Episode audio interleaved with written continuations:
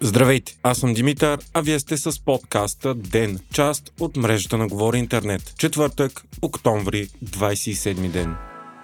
След три дена спорове и караници в парламента, депутатите сформираха по-голямата част от комисиите и скоро ще могат да започнат да обсъждат и гласуват законопроекти. Това стана след като сутринта от Продължаваме промяната се оплакаха, че вчера посред нощ са получили съобщение, че спортната комисия е дадена на ДПС след външна намеса при положение, че комисията бе определена за ПП по-рано. Според Кирил Петков, причината за спешната промяна била, че отцепилия се от има такъв народ бивш спортен министр Радостин Василев, сега депутат от промяната, е подал сигнал за конфликт на интереси срещу сегашния спортен министр Весела Лечева. Дневник пише, че по неофициална информация, идваща от депутатите на ПП и БСП, инструкции към спортната комисия и ДПС са дошли директно от президента Трумен Радев. Депутатът от БСП Явор Божанков дори повдигна въпроса от трибунала на Народното събрание и обвини държавния глава, че отдавна е прекрачил конституционните си правомощия. От ДПС отрекоха. Все пак председателските места на комисиите бяха раздадени пропорционално според големината на парламентарните групи. ГЕРБ получиха 7, ПП 5, ДПС 4, Възраждане и БСП по 3, Демократична България 2 и Български възход 1. Ябълките на раздора обаче се оказаха комисиите по спорта и земеделието, за които партиите така и не се разбраха днес. И въпреки, че са разпределени по бройка пропорционално, ГЕРБ и ДПС поеха контрола над най-ключовите комисии. Парламентарните комисии са изключително важни, тъй като именно в тях се обсъждат и гласуват първоначално законите в различните сфери, преди да бъдат подложени предложи на окончателно гласуване в парламента. Председателското място в тях е ключово, тъй като именно от него зависи и дневния ред на комисията.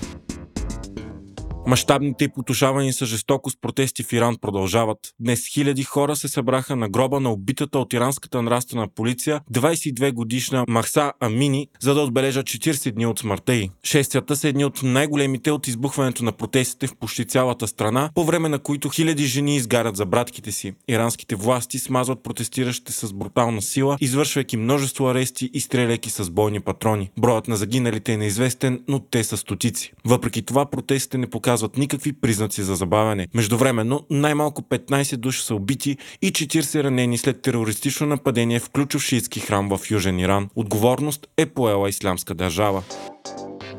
САЩ обявиха, че са ускорили плановете си за съхраняване и модернизация на ядрените си оръжия в Европа. Още през декември те ще доставят на стария континент модернизирана версия на основната си атомна бомба Б-61-12. Става въпрос за по-прецизна версия на бомбата, която ще бъде доставена в базите на НАТО в Европа, които разполагат с такива оръжия. Ходът за модернизация на бомбите, които могат да бъдат изстрелвани от американски и съюзнически изтребители и бомбардировачи, идва на фона на повишаващо се напрежение в Украина и зачестяващите заплахи на Русия, че ако се наложи ще използва ядрения си арсенал. Всичко това се случва на фона на почти застъпващите си ядрени учения на Русия и НАТО. Вчера президентът Владимир Путин наблюдава първото ядрено учение на Русия от началото на войната. По време на ученията балистични и крилати ракети без ядрени бойни глави, но способни да носят такива, бяха изстреляни от Арктика към далечния изток на страната. Всички ракети са поразили целите си, някои на около 800 км разстояние. Вчера Путин освен това отново отправи обвинение,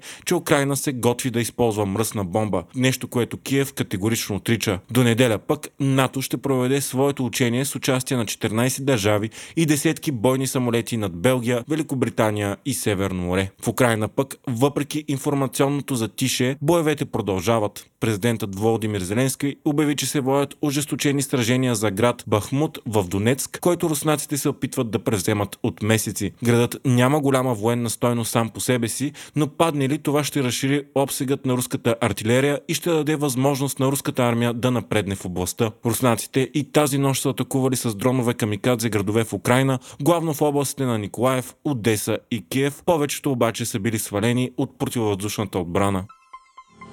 Хайтек четвъртък с Viva.com Илон Мъск е на броени дни от това официално да купи Twitter. След месеци драми, в които той първо искаше, а после не, в крайна сметка най-богатият човек в света се съгласи да купи социалната мрежа за 44 милиарда долара. Вчера в типичния си стил той публикува видео, на което се вижда как влиза в централата на Twitter с голяма мивка в ръце. Мъск написа към видеото Entering Twitter HQ, Let's That Sink In. На английски думата sink означава мивка като съществително, но като глагол може да знае значи и разбирам напълно осмислям. Крайният срок да бъде приключена сделката е този петък, 28 октомври. Мъск се заречи да направи големи реформи в Twitter, включително правейки социалната мрежа по-свободна, да оптимизира процесите, увеличи приходите, напълно елиминира фалшивите акаунти и ботове, но и да съкрати драстично екипа.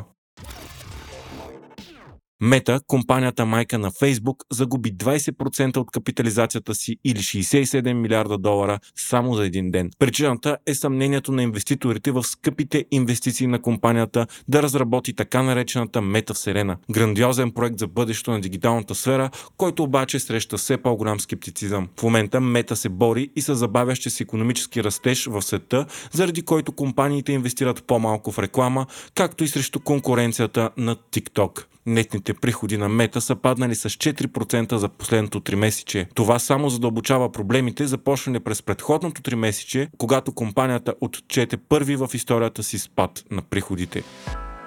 Вие слушахте подкаста Ден, част от мрежата на Говори Интернет. Епизода подготвих аз, Димитър Панайотов, а аудиомонтажът направи Антон Велев.